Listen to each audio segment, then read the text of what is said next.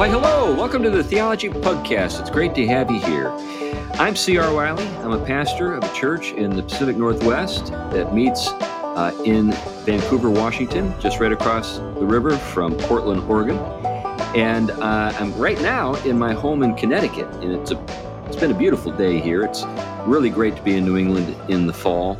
Uh, there are basically two times to be in New England, and that's in the late spring and in peak foliage season. And I try to be here for those times. But why do you care? anyway, that's enough about me. I've written some books. The latest book is in the House of Tom Bombadil. Let's kick it over to you, Tom. I'm Tom Price. I teach uh, systematic theology, Christian ethics, and philosophy, one of the places at Gordon Conwell Theological Seminary. And I am in that beautiful Connecticut at this moment. This is one of the most glorious times of year here. So it is worth coming to see if you haven't done so. right, right. Yeah. But the next person to introduce is a former New Englander, and he's now in Indiana. Glenn, introduce yourself, and why don't you just go ahead and take us into the theme of the day because it's your show. Sure. Uh, I'm Glenn Sunshine. I'm a retired history professor from Central Connecticut State University, now living in Granger, Indiana, just a few miles from Notre Dame University. Uh, I am a ministry associate with Reflections Ministries and a senior fellow at the Colson Center for Christian Worldview, and I got some books out too we are right around Halloween. Hmm. And so I decided that for my topic today, I would take on the uh, the subject of witchcraft. And we're going to look at this historically, and we've got a couple of other directions we may end up going. It's kind of hard to tell with this group where things are actually going to end up in any conversation. um, I should note that this is a, in a sense, a product of a class I used to teach at Central uh, which was called Witches, Werewolves, and Vampires. Uh, substitution. Uh, the subtitle was "Superstition and Popular Religion in Early Modern Europe," and it was an excuse to talk about worldview and a whole bunch of other things uh, in a way that I thought would be guaranteed to attract interest. This is why they have um, the Christian historian on the secular faculty, so we can talk about witches in the Middle Ages right. and uh, uh, I should also note that I hope that by the time this show goes up, there will be a uh, video up at the Reflections website, reflections.org, on vampires that I'm doing, uh, entitled Vampires Before Dracula. So hopefully that will be up. Uh, I can't guarantee it because I don't know when this show is going up. But in any event, let's go to let's talk about witches. Um, there are I want to start with the idea of, of, you know one of the standard things that gets uh, accusations that gets thrown against Christians, particularly by neo pagans, um, and that has to do with witch hunting and the and witch trials and all that sort of thing. Now, the number, the amount of misinformation that has been out there is staggering. Um, so, for example, uh, there were PBS documentaries called The Burning Season that claimed that something like nine or six million witches were women were executed during the witch trials. And it's been referred to as a gendercide, you know, an attempt to exterminate women and things like that. And fact of the matter is, all this is nonsense. Uh, there, there were way too many executions during the witch trials. Um, but it only numbered in the tens of thousands, not in the millions. And that's over 300 years across, well, yeah, about 300 years across all of Europe, Russia, the New World, Iceland, and so on. Okay, now that's way too many to begin with. Uh, but it was nowhere near as severe as a lot of people think it was. Another thing that's worth noting is it didn't happen during the Middle Ages. Witch trials are a product of the Renaissance and the early modern period. You don't find them in the Middle Ages. Hmm. Um, interestingly enough, when you look at medieval magic uh, and witchcraft, you don't really see really almost anything in the way of witch trials. Most of the magic that is being practiced during the period consists of what I would call folk magic, you know, charms, things like that. Uh, you could argue that some of the things that Catholic priests were doing, blessing fields and stuff like that, might fall under the category of magic. But the serious attempts at magic were actually conducted primarily by clerics. So, so uh, people in the clergy. So let's let's stop here and just reflect uh, for a moment on something I've observed. We've talked about a little bit uh, about it in the past, and that is these, I guess, urban legends, for want of a better term, that mm-hmm. just don't yeah. die. It doesn't matter how right. much information you throw at them. The classic example is people in the Middle Ages didn't know the world was round. We know that they did know, at least educated people knew, that the world is round. And people for time out of mind knew that. But you even you you you still have you know people that you would you sort of assume should know better because of their education who say it almost like this is an obvious thing. Everybody knows that people in the medieval world were so stupid they thought the world was flat. And, it, and like i said it doesn't matter how much how much you do uh, to sort of correct the misunderstanding it just continues to propagate itself. And with regard to this that it was the medieval world where witchcraft was practiced it was six million now that that number rings a bell it was picked, it was picked to compare it to the Holocaust. That's exactly yes. it. Because what they really want to do, uh, it seems to me, is to at least uh, kind of create the impression that the the genocide of the 20th century in in every totalitarian regime is just kind of a matter of course. It's just this is the way things have always been. Just think about the Middle Ages and the witches and how many women yeah. were killed then. And the Christians started it. Right. Yeah. Right. Yeah. And and like I said, it doesn't matter how many times you correct these people on this stuff. Uh, they they just my my theory is is that it's t- it's too useful for their rhetoric for their agenda. Mm-hmm. They won't let it go because people are still willing to believe it. It's only when people are kind of broadly educated and realize this is a bunch of nonsense that it will finally go away. Yeah. Well, being fair, a lot of the the uh, people that are involved in Wicca, and we'll talk more about this later, um, they're acknowledging the history here. They're they're recognizing that yeah, this was really exaggerated and it wasn't what has been presented. Now, I'm sure that there are some of them that are still holding to the old myths, but th- being fair, there are a number of them that that have acknowledged that that you know the the the urban legends are just that they're urban legends um, but bouncing back to the middle ages one of the things that i think is, is kind of most amusing is that the most serious efforts at uh, magic in the middle ages high magic uh, in particular were done by members of the clergy because they were educated and all of that and a lot of it consisted of what was then referred to as necromancy necromancy technically refers to summoning the spirits of the dead to get information or something like that. They use necromancy in a broader sense of summoning any kind of spirit, whether it be a spirit of the dead or demons. And the clergy would try to do this to get information, to get knowledge, um, sometimes to find hidden treasure, all of those kinds of things. Now, there's biblical uh, material that they could draw on to say this is something that can be done. The Witch of Endor, of right. course the Witch of Endor with uh, summoning Samuel. Right. So that's what that's where you see in the Middle Ages this stuff going on. It's not the church. I mean, the church doesn't really approve of this. Um, and as a matter of fact, it will condemn necromancy in no uncertain terms in the condemnations of 1277 um, from a synod meeting in Paris, which is one of the hotbeds of this because that's where the University of Paris was. This is where all the educated people were. More evil things coming from Paris. I thought you were going to say coming from universities. Now here you just, you, you, you just no, anyway. Um, okay, so so what's happening with witchcraft? Well, it turns out that witch hunting really begins and witch trials really begin taking off in the late 1400s, um, and this is a period that we call the Renaissance uh, in Italy. And it really gets kicked off because there were a couple of Dominicans out there uh, named Kramer and Sprenger, who had developed a theory of witchcraft, which we'll talk about in a bit.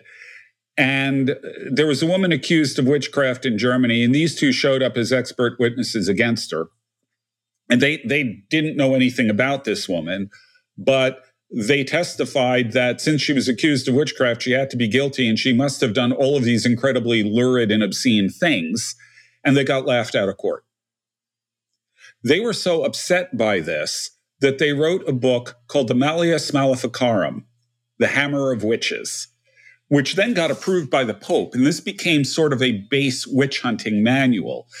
And here, here's the trick a lot of the things we think we know about witchcraft come out of, or what people thought about witchcraft come out of the Malleus. And as, as a result, th- this may not reflect the reality of what was happening on the ground, but it does ref- reflect what Kramer and Sprenger thought. So let, us just stop here a second because this is this is fascinating. I didn't know this.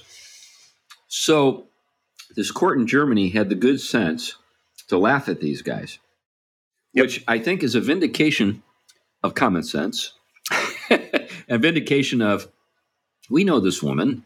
Um, we think that what she's being accused of here is not grounded in reality or what, how did that work? Well they, they may have thought that she was guilty of practicing maleficia which technically means evil doing in terms of its literal meaning but it implies evil doing from magic. They may have thought that was true. But kramer and sprenger didn't help the accusation because they added a whole bunch of lurid details that they had no way of knowing you know even if they were true and it's all of this lurid stuff that they throw in from their conception of witchcraft that got them laughed out of court. So now, with regard to this lurid material, are you going to get into maybe a little bit? Uh, what sure. That, okay, great. Yeah. I'd like to know a little bit. That's where this is going. So this is what's going to kick off witch hunting. And witch hunting is going to vary across Europe. Sort of the heartland of this is actually Western Germany into Switzerland, um, um, eastern France, that area has the most intense witch hunting.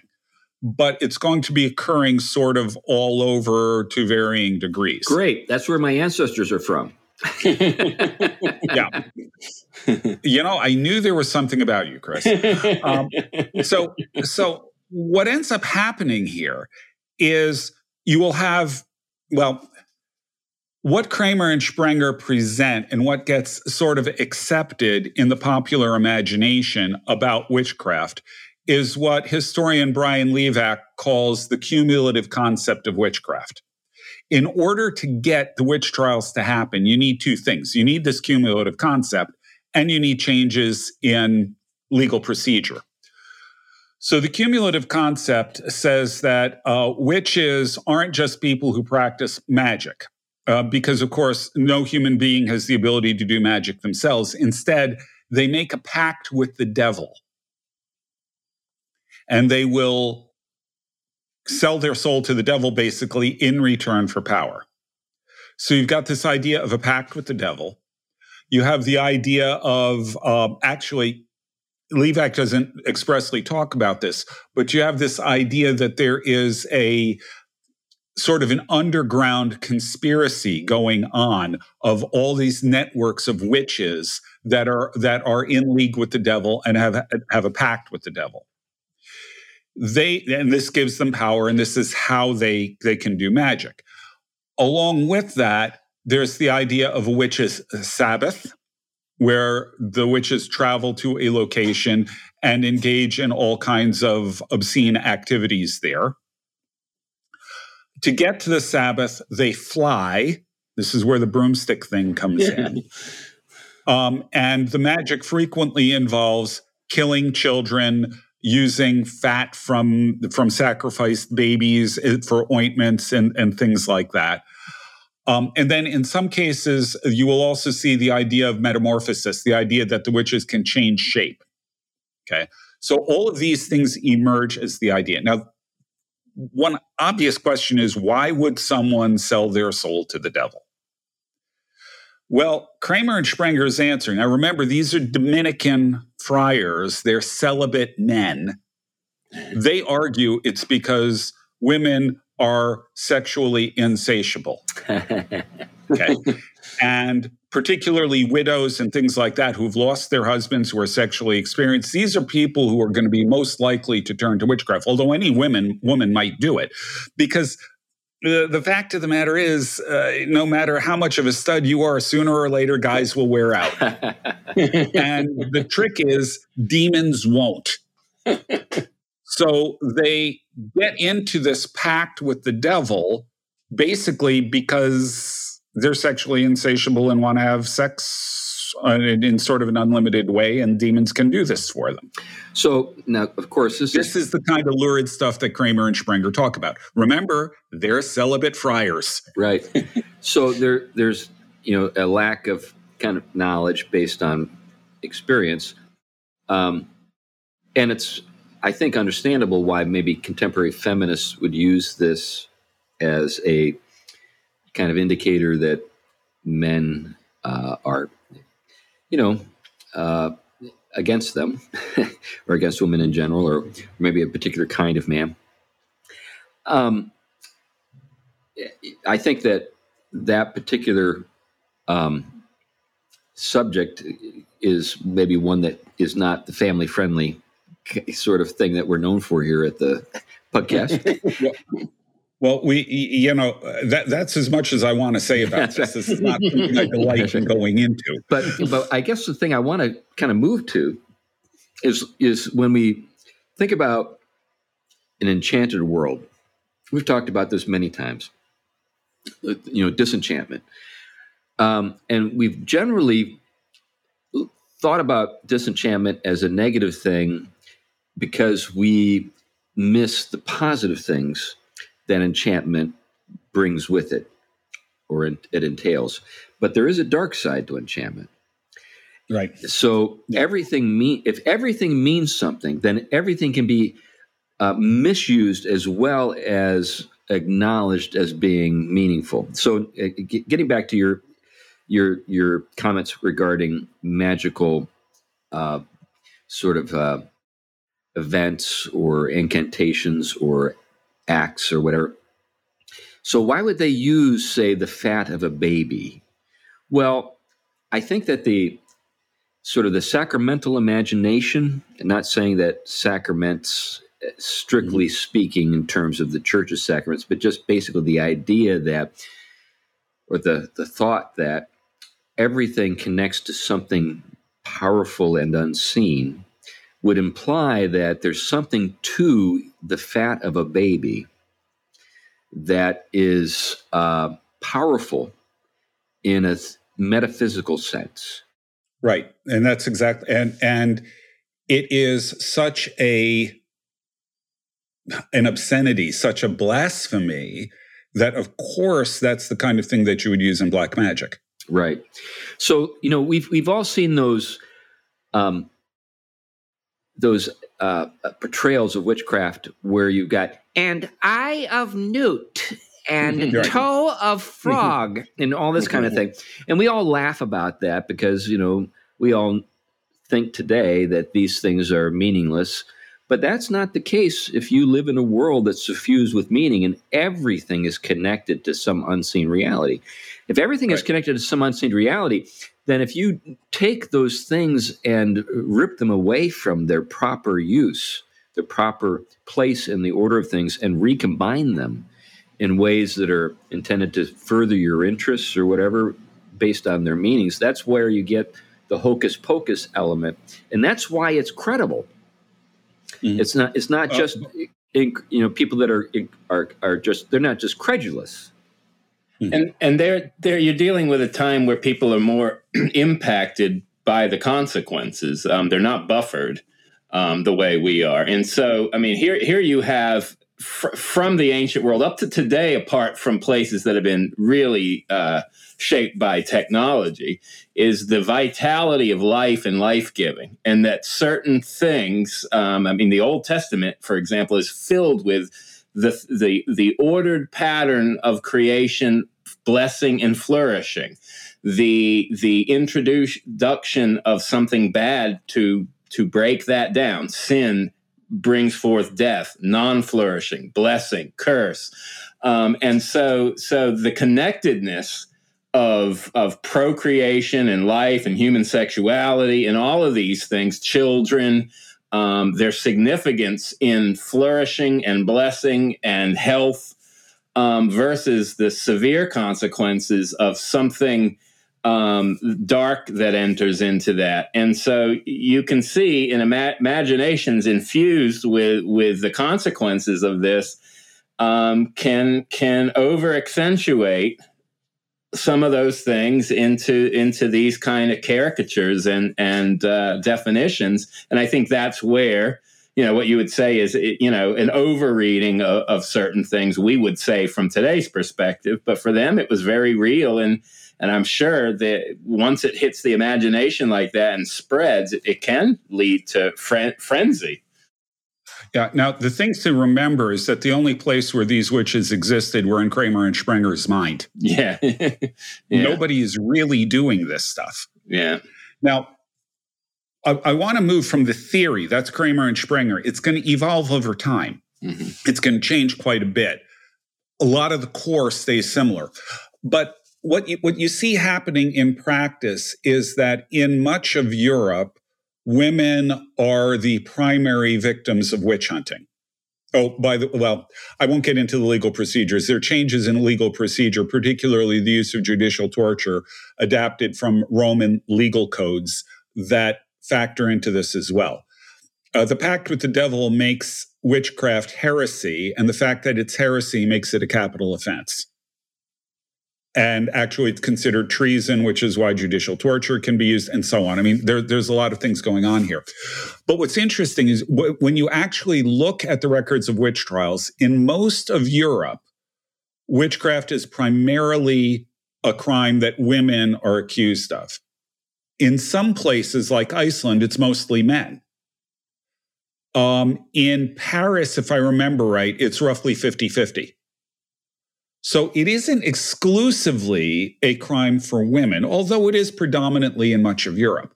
So the question we have is why is that? Now, if you go to Kramer and Sprenger, you've got an answer. But the curious thing here is that uh, there's a historian named Robin Briggs who did a book called Witches and Neighbors. And what he found is that I'm not sure whether it's a he or a she, actually. Robin, what are you going to do? But, but what Briggs found is that most of the accusations of witchcraft came from women accusing other women. Hmm. So this raises the uh, question of, yeah, so this raises the question are we dealing with misogyny? In in one sense, you know, you can say these are women who have internalized the misogynistic attitudes of their culture and so on. We're always to blame. We knew, that, we knew that would be. yeah, we're always yeah. to blame, even if all the actual perpetrators are women right now now here here's the trick the thing that actually triggers most witchcraft accusations is stuff that happens in the domestic sphere huh the cow stops giving milk a husband falls off the roof and breaks his leg those sorts of things are what lead to most accusations of witchcraft the domestic sphere by the time you're getting into this period women are being pushed out of public roles and being confined increasingly to the domestic sphere. When something goes wrong in the domestic sphere, women are the ones who see it. And one other important characteristic of witchcraft accusations is you always accuse people in your own circle. Thus, if you're in an area that has both Catholics and Protestants in it, Catholics accuse other Catholics of witchcraft, Protestants accuse other Protestants. It doesn't cross denominational lines. Interesting. You accuse people within your own sphere. And the reason for that has to do with the, the concept of witchcraft as this underground secret community of traitors. If you're a Catholic and that guy over there is a Protestant, he's not a secret traitor, he's an obvious enemy. Hmm. So let, you're looking for the secret traitors, so you accuse people in your own circle. So let, let me just kind of step back and think about at least, or at least introduce a couple of things, a couple of ideas. One is isn't it true that there are traitors in the world? mm-hmm. And then the other thing is, isn't it interesting that many of the, what I obviously from the outside looking in see uh, with regard to neo paganism isn't it, isn't it interesting that some of the neo pagan ideas actually have their genesis in these very witch trials that are actually not founded on uh, kind of um, sound reasoning and so forth. Yeah, the, the great irony is that the people who identify themselves as witches now and talk about the persecution of their predecessors in the Middle Ages, the only proof that there were any witches in Europe came from the accusers and people who confessed under torture. You see, there's no other evidence of this. That's my point. I mean, basically, they're saying the accusers were right. Mm. Our heroes actually were traitors and in league with the devil. right. Yeah. Well, well they and, would argue that that the in league with the devil was wrong, but that's and, that's another. And at some point, there would be a fine. I mean, uh, th- this is the other thing, and of course, there these you know this work of you know um, of these two Dominicans and others that clearly has things that would uh, resonate at that time with being an extreme kind of um, practice to accuse them of it. But because there is a lot of overlap culturally with folk medicine, folklore, I'm talking in the in the general popular, and even in the church, and even in the academy at points. Um, it, you really have to articulate. I mean, you really have to pinpoint something as specifically uh, the, the you know the meaning and the symbol have to really be be strongly emphasized to find someone to be guilty of you know you know communing with the devil if you will by doing those practices because sometimes that you know you think of folk medicine that kind of borders on some of that kind of stuff anyway and it was kind of regular practice even amongst you know christian well, households Mean, you, know, mean, mean kind of like homeopathy today? yeah, yeah, yeah. When you when you look at, um, for example, in Geneva, I believe this was in Geneva. One of the things that they were really trying to stamp out were superstitious practices like saying the Lord's Prayer when you were applying a bandage on someone, because that would make it more effective in healing them.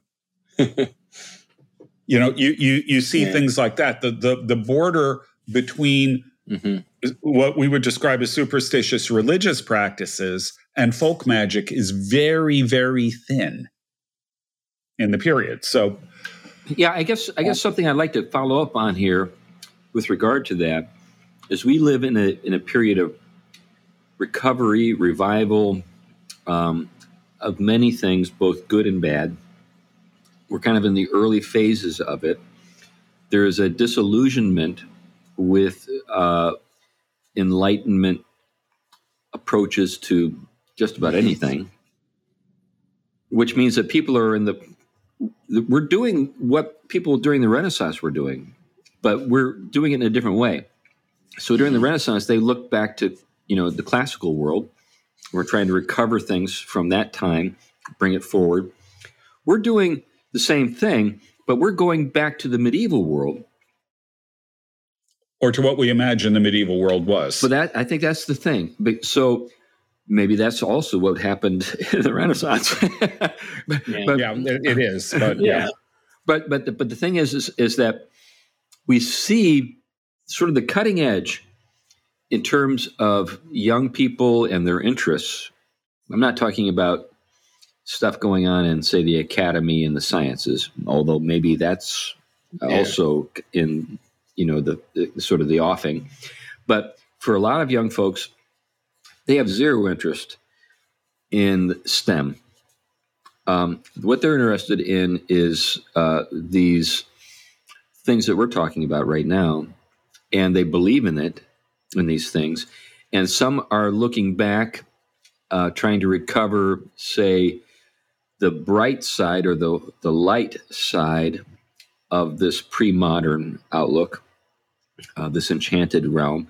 But there are many others in Wicca and so forth who are interested in power and what was believed to be accessible in the past and was lost. And they're trying to valorize, in a weird way, these condemned people who perhaps were not engaged in anything, they were just falsely accused. But now they're actually lionized in such a way so as to become kind of I don't know, saints in a way, as a hagiography that's completely maybe out of touch with the actual situation on the ground. And it's all being done by Wiccans and neo pagans and that kind of stuff. Yeah, I, I, think that that was certainly the case not long ago. Uh, well, not long ago, a few decades ago, maybe. Um, increasingly, Wiccans are sort of realizing that their own history starts in the 20th century. Gerald Gardner and people like that, Aleister Crowley. Um, so they're beginning to they're beginning to acknowledge that and recognize that, and not really talk as much. At least the the ones that I've been reading, they're not really trying to connect themselves with medieval witchcraft. Um, but there was certainly a, a, a, time when that was true. Um, what I find interesting, yeah, well, again, first of all, worth noting, Wicca, the modern witchcraft, is a 20th century invention. Um, yeah. Again, Aleister Crowley uh, is one of the key figures there. And then through Gerald Gardner, it's Gardner's the one who really gets Wicca off the ground. Um, and then there are offshoots of that. But what I find particularly interesting right now, in light of, of you know what you're saying, is that I don't think students in the university, certainly not at Central in my classes, I don't think they're quite as much uh, naturalists or materialists um, as they were a few decades ago. Yeah. Um, as an example, when I was teaching uh, the one of the variants on the witches, werewolves, and vampires class, I had students come up to me and say, "Yeah, you know, I had someone throw a curse on me, and I had to go to this particular person in my apartment complex who knew how to deal with these things to get this curse lifted." And they were very serious. Yeah. I, I, I've run into a number of students who just take belief in in magic in in witchcraft not in the medieval sense but in sort of a modern sense of the word.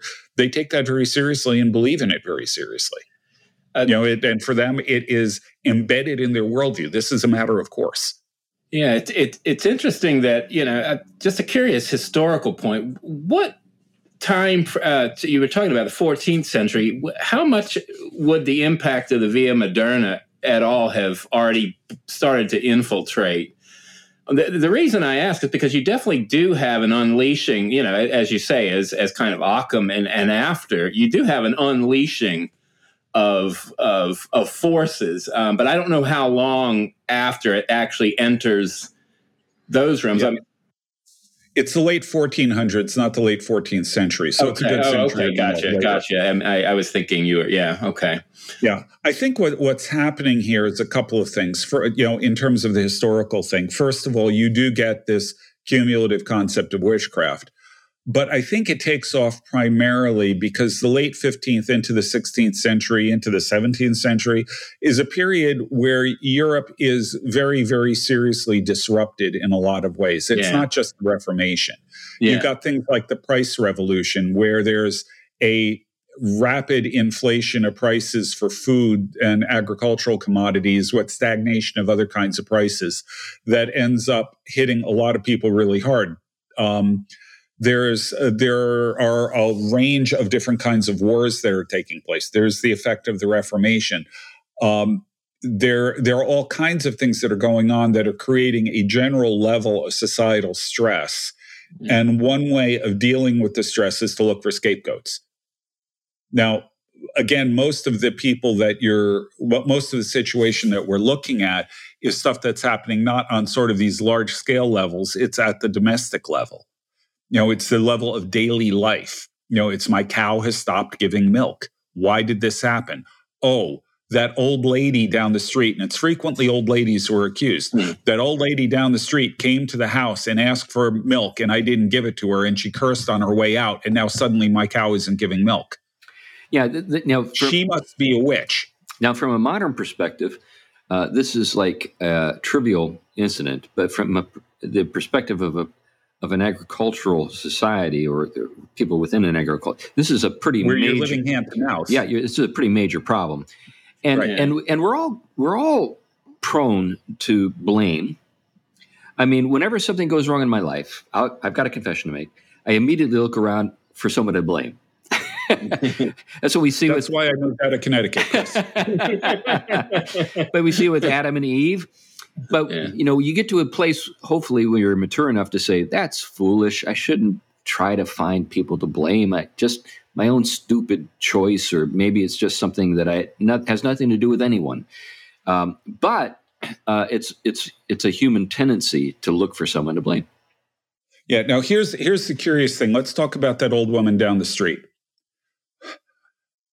When I was growing up, we had one. Okay. we did too. Um, and I, I, I won't tell you those stories, but sometimes the old woman down the street actually believes that she's got some kind of power.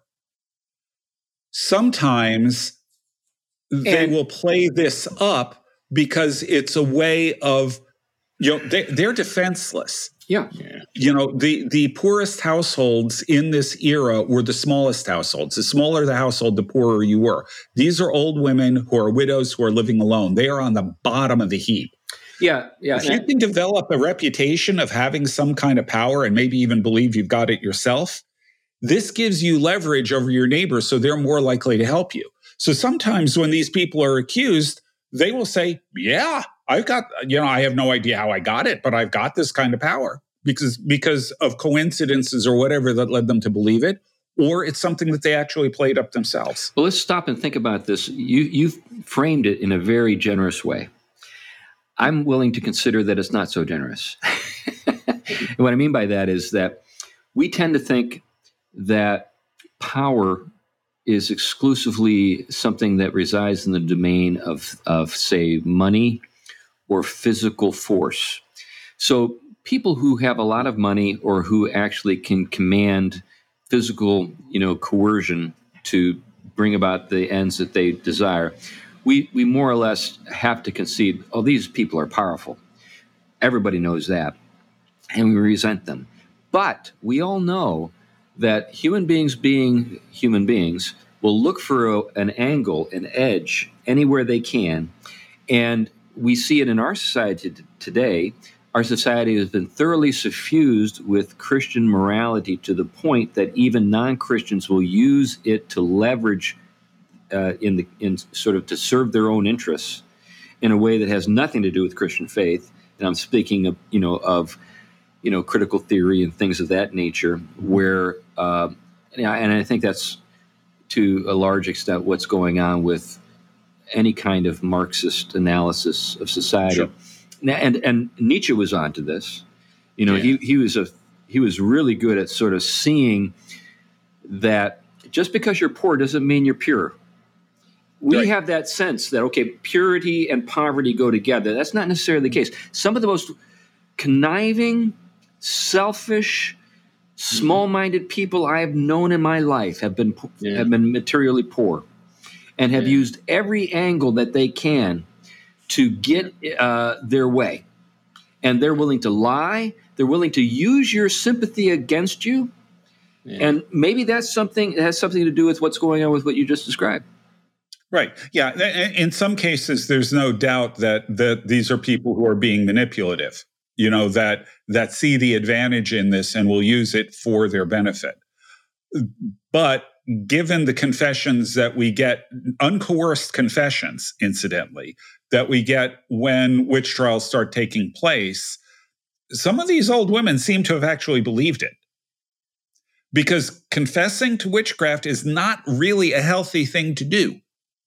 Okay. So what ends up happening is these old women get this reputation, and then something triggers witch trials in the area, and immediately they get accused and they get hauled in and that's when we get the the um, sometimes uncoerced confessions. It's like, yeah, well, yeah, um, I have no idea how it happened, but I seem to have this power. So good. This is, you know, in other cases, I am sure people are being manipulative. They're trying to use this deliberately to to get any angle they possibly can, because frankly, they need all the help they can get.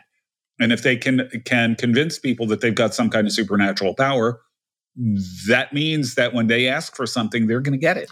Well, that's that's true, but but you're I, I, think you're also what you're getting at is that these people, these women in this case, old women, if if we're limiting ourselves to, to them, are morally compromised. So I've known many old women who are dear, generous, sympathetic, matronly people that everyone loves. I mean, everyone loves. They go out of their way to make sure that they're taken care of, and and uh, they're cherished. We're not talking about those women. no, we're we're talking about the, we're talking about the woman who lived down the street from me, who all the kids were convinced was dangerous and was a witch. That's the person we're talking about, yeah. not your kindly old grandmother type. So, and of course, it, it extends beyond them, but this is where your stereotype of the witch as the old ugly crone comes from. It comes from the fact that these were the these are people who are marginalized. They're the first people who are accused. And this creates this image that we have, the stereotypical image of the old hag as a witch. so uh, now there, there's a lot more we can do with with witchcraft in the period, but um, like I said, there's there are issues in legal procedure. There's there's the way the the image of witchcraft evolves. There's you know when you're getting into New England witchcraft, you've got the idea of spectral evidence that some people can sort of see into the supernatural realm and can give testimony on the basis of that. Um, you know, there's a whole lot of things that we can look at, but witch hunting essentially dies down largely because of the growth of well, this is one of the positive things perhaps that comes out of the Enlightenment that a lot of these assumptions that are out there begin to be questioned. So I've got a I've got a, a it's little not exclusively enlightenment, but that's part of it. Yeah, yeah. I'd like to to, th- to put a fly in the ointment here a little bit. Um, maybe there were some witches, and maybe they actually, uh, in some cases, had some power. Um, the witch of Endor is not, you know, uh, in the period that we're discussing, but she uh, is a real person according to Scripture. And if we uh, believe that Scripture is authoritative, that means that this is a possibility. So this is one of those things. I mean, that, that makes this so challenging. Uh, what makes this so challenging is how do we verify? How do we know uh, what is the case in a particular situation? Situation. So when we think about, say, demon possession, um, did demons stop possessing people uh, just because we stopped believing in demon possession? In other words, the, the enlightenment occurs, no one believes in demon possession anymore. Uh, but if demons are real, uh, then demons potentially now, maybe for their own good reasons, they're not possessing people. Maybe maybe they're working with the system. Maybe they're thinking, "Oh, we got a different angle that we're going to pursue here." uh, they don't believe in us anyway. Let's let's encourage that. Structural possession. Interestingly enough, structural possession. the the um, during the witch trials, they recognized the possibility of demonic possession, or what we would today we call a demonization. Right, and that was always sharply distinguished from witchcraft. If someone is demonized, they're a victim. Yeah. If they're a witch, they're a perpetrator. Well, that's an interesting thing to, to, to note. And one of the things that I just came across recently is, is a uh, a discussion that was led by, or actually was a presentation led by or presented by Paul Kingsnorth, the uh, the UK based writer who of fiction and poetry. He's kind of like the UK's version of Wendell Berry, I guess. You know, he's he's bought uh, a small piece of land on the Irish coast and is farming it. And uh, he kind of is well known in kind of the front porch Republic circles in places like that. Mm. Anyway, he uh, in the course of this uh, presentation, he was addressing the subject of transhumanism, and he he's against it. Good for him. So he's he's a Christian. He's he's Orthodox. Mm. He's got a fascinating background. He's he was a pretty radical uh, environmentalist, kind of an earth firster, who lost faith in the environmental yeah. movement and uh, turned to the Christian faith. And he's he's a remarkable story. But anyway, he's he as he's talking about transhumanism and talking about in, uh, specifically artificial intelligence. He gets into you know the the quest to make God that some people in that world uh, you know, say that they're up to or they're they're trying to do. And he says, well, maybe they're not actually making God. Maybe they're actually making kind of the thing that the, the demonic can inhabit.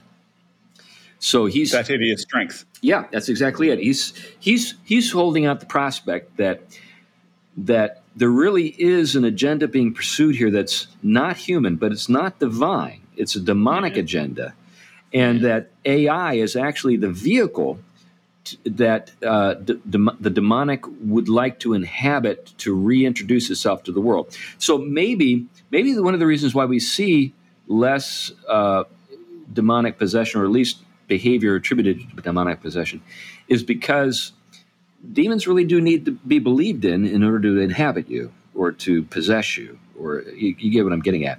I don't. I'm not.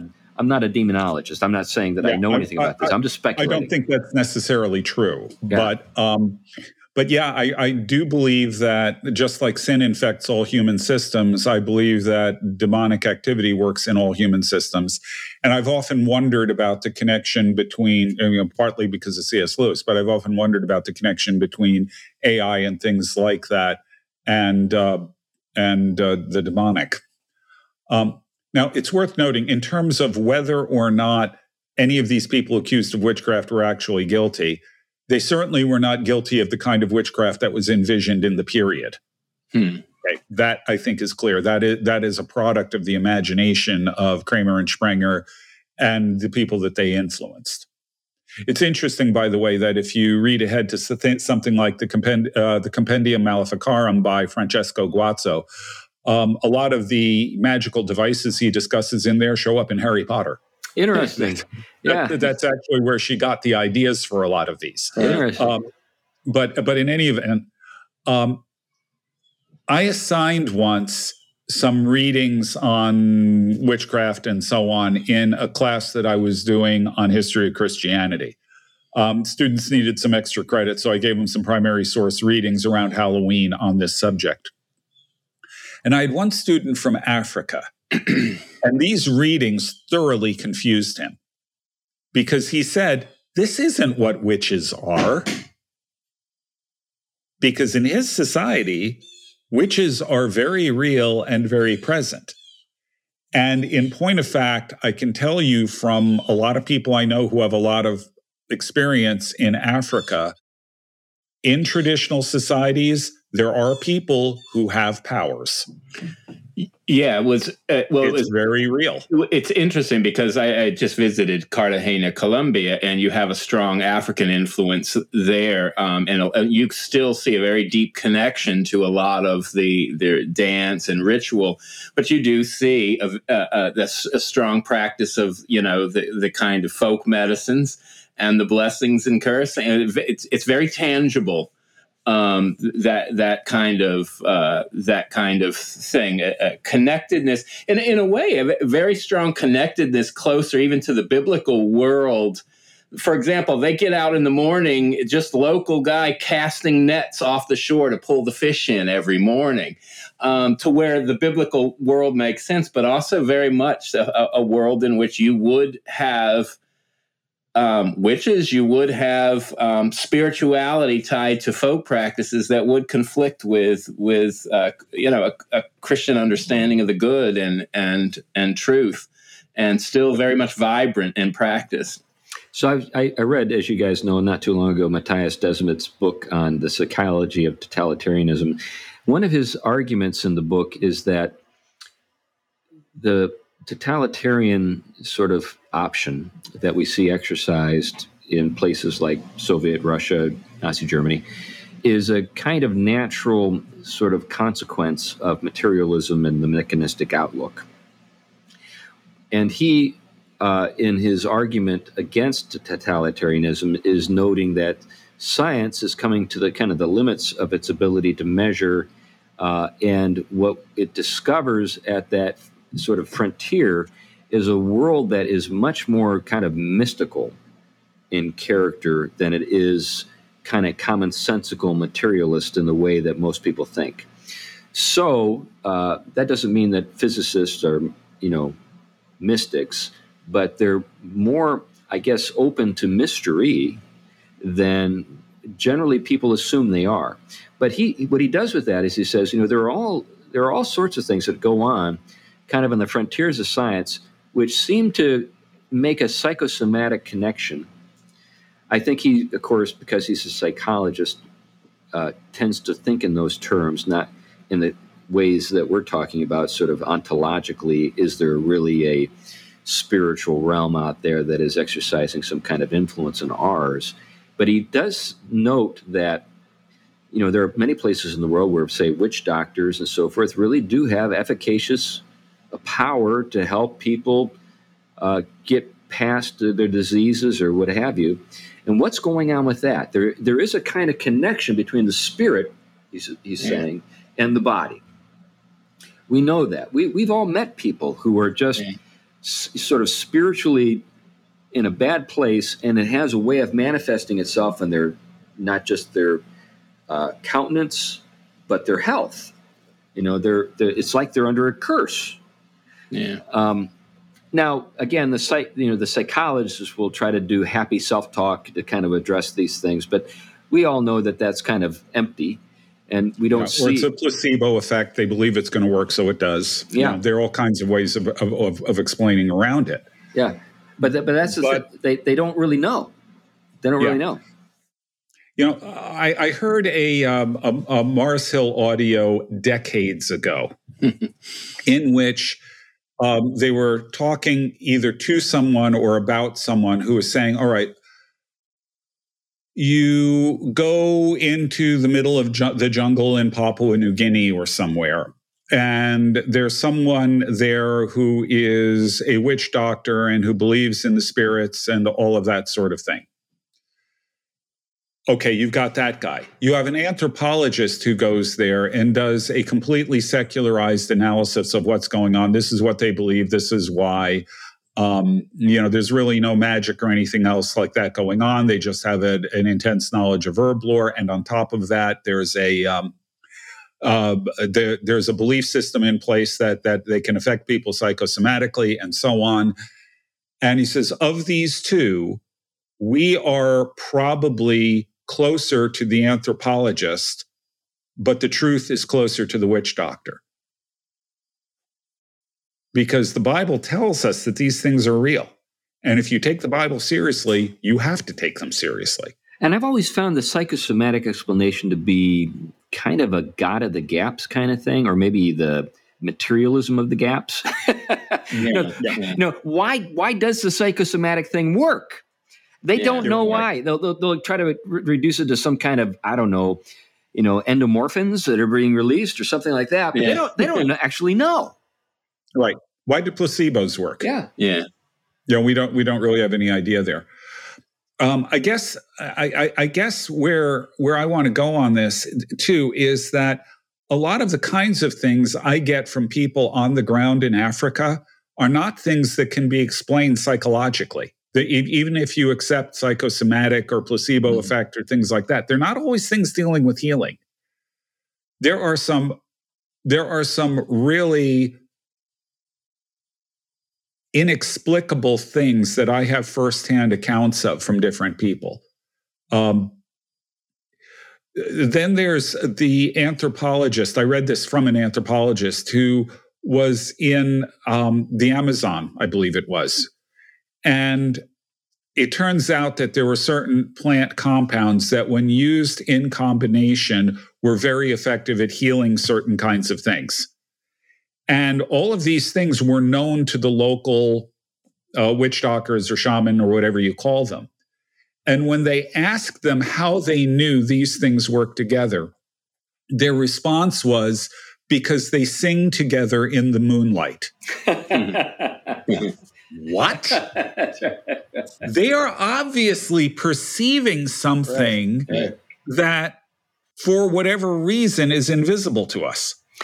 You know, I've, and it worked. Yeah, I, I've, I know I've known many scientists, some of whom are world class, and when you get together with them in a private setting uh, and just kind of explore these sorts of matters, uh, you discover a much greater openness than you might assume is the case. Now, when they're writing for peer review or they're trying to make their case in a funding. yeah, whatever. They limit themselves to the material, to the to the cause and effect that they can demonstrate over and over again.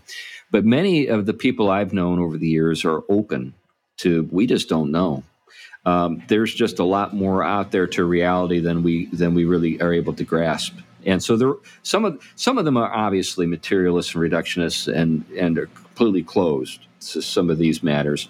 But far more are open than people I think suspect, and in some very surprising places, like MIT. or Harvard. Yeah, yeah that's right. And, and, it's all how a lot of times how they they they they perceive it. I mean, just just just the fact that they see any kind of intelligibility tied to what they do as scientists already shows they believe in something more than than just uh, sense you know in, you know information. Um, and, and so i mean they're already oriented to uh, uh, something fuller than than oftentimes what a reductive materialism or even a, a, kind of expansive materialism will give them. But then you you know it's interesting something we didn't really talk about, and I know we don't have a lot of time left, but right around the time I mean you're talking when modernity and the Enlightenment really start to take off, um, and and you start to see a, a you know a kind of um, kind of a, a a dismissal of anything that can't be really um, either shown a, a, strong rational argument for or reduced to something that can be proven with science, you do start to see this increase, um, this dualism develop uh, among the intelligentsia a lot of time in secret of things like the Masons. Um, start to develop, which, which, from what I understand, is still really a, a, really the place to be if you're in Europe. Um, if you're, you know, want to get somewhere. This is what my reports I hear from people living there. And then you also have groups, you know, the seances at the the dinner. These things were these things were practiced. Um, yeah, in, in New England.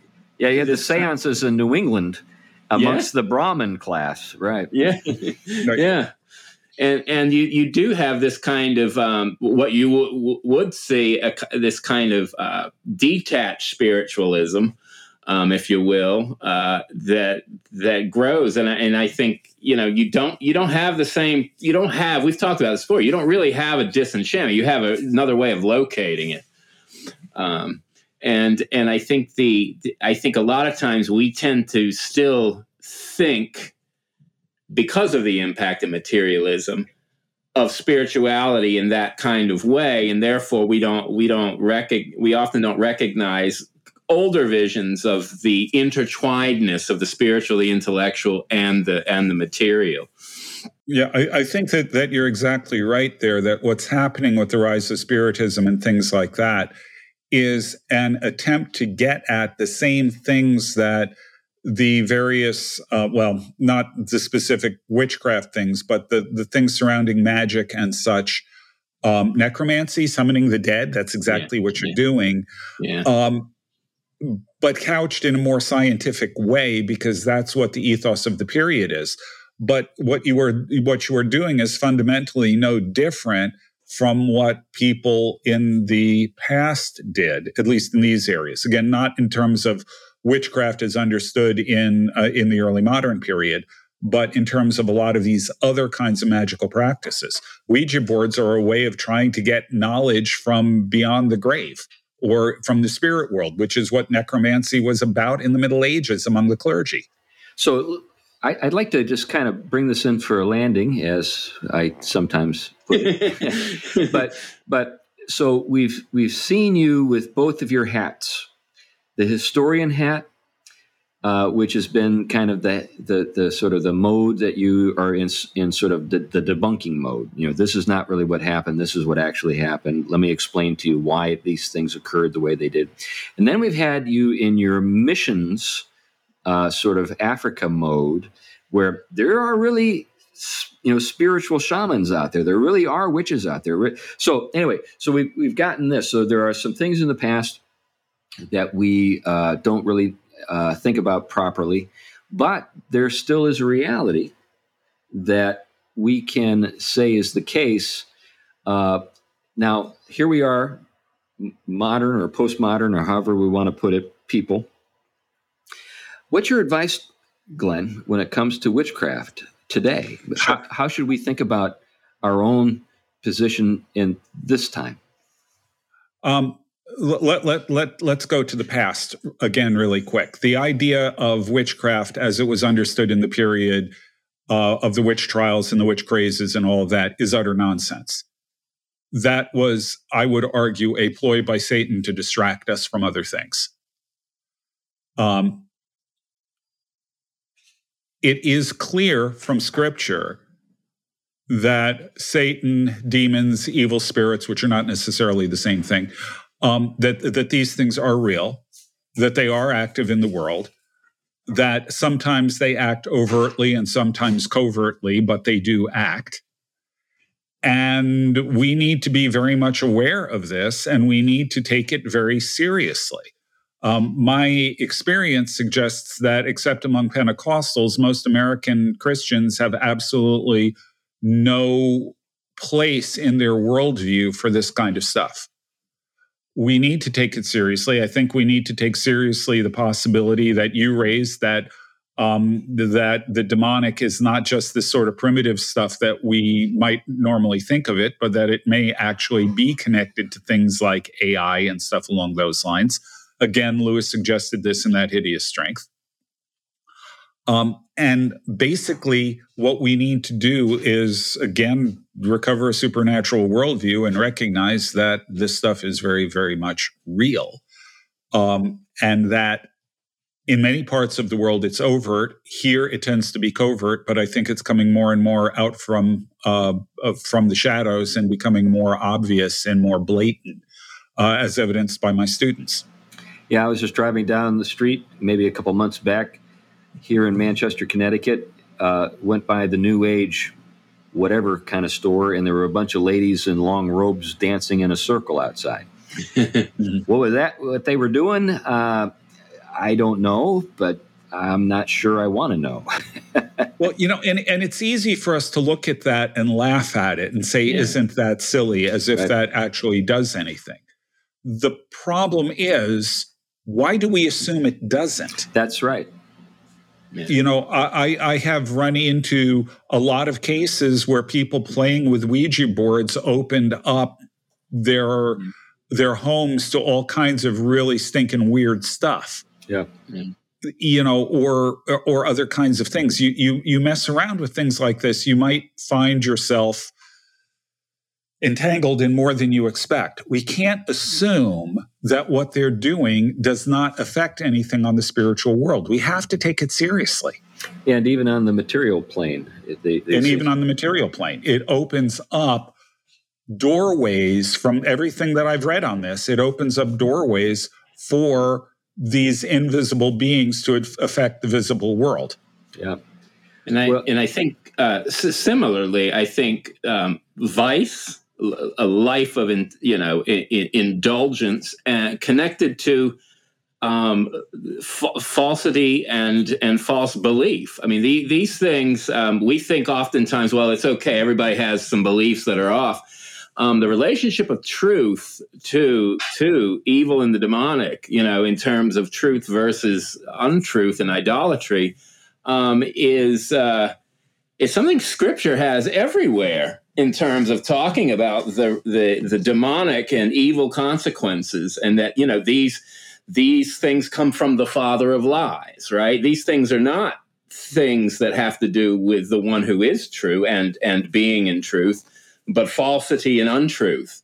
And i think any false connection we have um, with reality is an aspect of the fall, but it is participating in something of the demonic in some sense. And this is why being anchored in truth, um, being filled with the light, um, walking in the light as He is in the light, is so uh, so emphasized in Scripture that it's it's nothing we can shake off, even in a world in which we accept that a lot of people believe uh, bad things. We could probably understand why we're in the moral situation we are in the church and in our culture when we start to see how tolerant we are of untruth and falsity.